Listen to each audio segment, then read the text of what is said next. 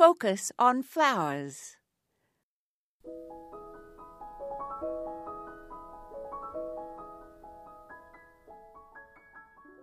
Spicebush, with the botanical name Lindera, grows in swamps and moist woodlands but is adaptable to drier sites and partial sun.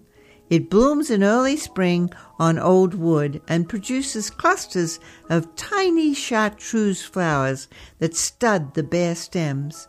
In full bloom, a bush looks a bit like a gentler version of forsythia. This shrub has male and female flowers that occur on separate plants. The leaves come out after the flowers and turn golden each fall. The female bushes produce shiny oval fruit called drupes that is showy in the fall and that birds love. Lindera is a host plant for the promethea moth and the spicebush swallowtail butterfly. The swallowtail has a striking green caterpillar phase.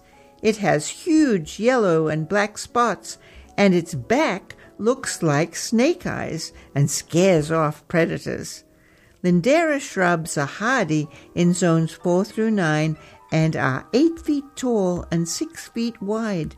They enjoy part sun but will grow in deep shade, but put out fewer flowers. This shrub grows in moist soils and naturalizes in swampy sites. Plant at the edge of woods and in shade gardens, along streams and in bogs. It has few pests and is deer resistant. This is Moya Andrews, and today we focused on native spicebush.